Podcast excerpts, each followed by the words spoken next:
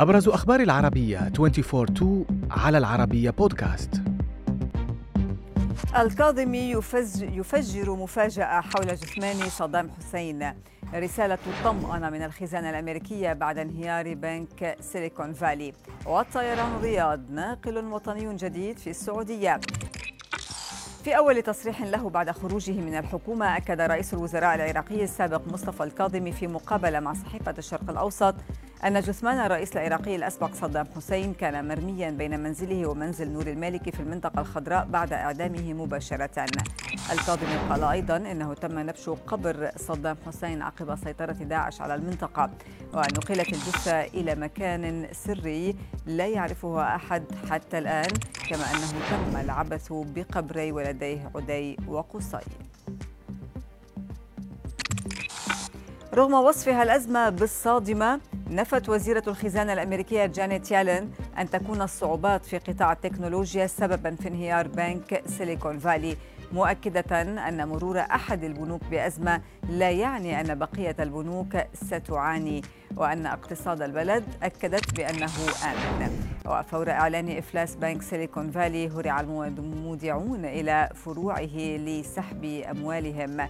فيما أكدت وسائل إعلام أمريكية أنه الإفلاس المصرفي الأمريكي الأكبر في الولايات المتحدة منذ الأزمة المالية عام 2008 في السعودية أعلن ولي العهد الأمير محمد بن سلمان عن تأسيس صندوق الاستثمارات العامة لشركة طيران الرياض كناقل جوي وطني جديد والذي سيربط العاصمة السعودية بأكثر من 100 وجهة عالمية بحلول عام 2030 الشركة الجديدة ستتخذ من العاصمة الرياض مركزا رئيسا لإدارة عملياتها التشغيلية ومنطلقا لرحلاتها عبر امتلاك أسطول طائرات متطورة تستهدف من خلاله تطبيق أفضل ممارسات الاستدامة والسلامة المعتمدة عالميا في مجال الطيران إلى جانب توفير أحدث التقنيات الرقمية للريادة في هذا المجال. إلى مصر الآن حيث امتدت أيادي بعض المخربين على ما يبدو إلى فيلا قائد منتخب مصر ونجم فريق ليفربول الإنجليزي محمد صلاح في التجمع الخامس بالقاهرة. تفاصيل الواقعة تكشفت بعدما تقدم ابن خال النجم المصري ببلاغ إلى الشرطة. أوضح فيه أنه وجد إحدى نوافذ الفيلا مفتوحة أثناء مروره قربها. وعلى دخولها وجد بعض المحتوى بل بعض المحتويات مبعثرة وأخرى مفقودة فيما لا تزال التحقيقات مستمرة لحصر وتحديد ما سرق والوصول إلى الجنات.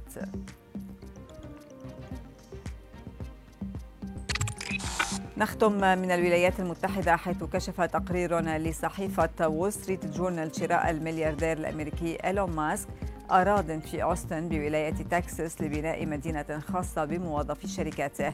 تقرير الصحيفة وصف المدينة التي سيبنيها ماسك بالفاضلة وقال إن ماسك يخطط التأجير ل بل لتأجير منازله للعمال بسعر يقل عن السوق المحلية بكثير حيث سيكون سعر استئجار منزل مكون من غرفتين نوم 800 دولار شهريا مقارنة ب 2200 دولار في مدينة باستروب المجاورة.